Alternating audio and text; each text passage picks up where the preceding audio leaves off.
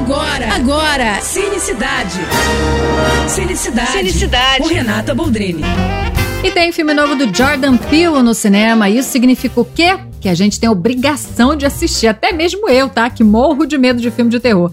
Pois é, o Jordan Peele é aquele mesmo diretor de Corra e Nós. E agora ele lança Não, Não Olhe e repete a parceria com o ator Daniel Kaluuya.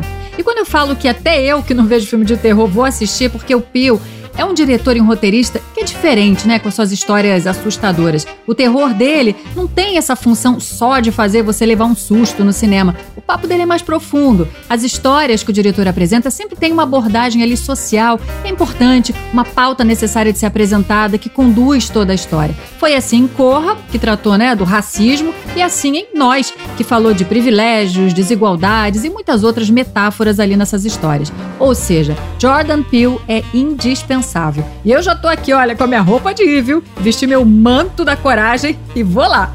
Faça o mesmo. É isso. E se você quiser mais dicas de cineminha ou falar comigo, me segue lá no Instagram, arroba Renata Boldrini. Tô indo, mas eu volto. Sou Renata Boldrini, as notícias do cinema.